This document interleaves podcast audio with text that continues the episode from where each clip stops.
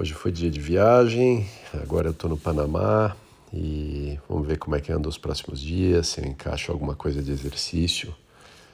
Embora vou ter pouco tempo e também estou fora de forma, mas vamos ver como é que segue.